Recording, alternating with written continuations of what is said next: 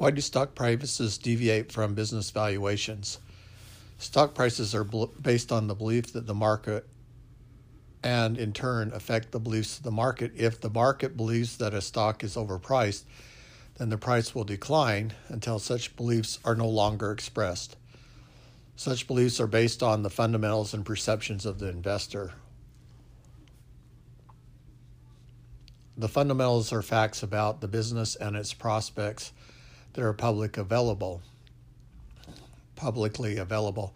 The perceptions are the opinions of investors about the facts, about the current economic environment and what will happen next. This perception is often influenced by the price of security.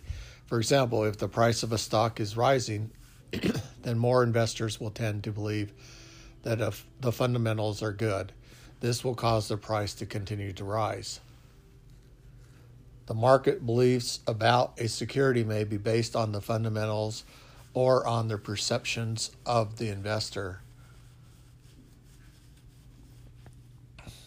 Suppose that one of your companies has invented a new product and it's a substitute for the existing product. For example, uh, let's say you have Lucid and it's a substitute for Visio from Microsoft Teams. The new product is superior in every way to the existing product and will capture most of the market. Now you must decide what to do with the existing product. Okay, so you have all these documents that are built in Visio, but they can be all imported into Lucid, and then Lucid has this really great collaboration system for sharing and editing uh, documents. But Microsoft also comes along and says, we can, you can edit the documents in Teams also, but you have to have Office 365. So then you have to go through the expense of updating Office 360 to 365. But with Lucid, you don't have to do that. It's all online. So it's a superior product in that sense. You could discontinue it, but the market for it is still quite large, and there is no reason to believe that there's any decline soon. Instead, you decide to sell the product at a lower price than the new product, even though it's identical to the new product. You could continue to sell the existing product until you've captured most of the market, after which you discontinue it.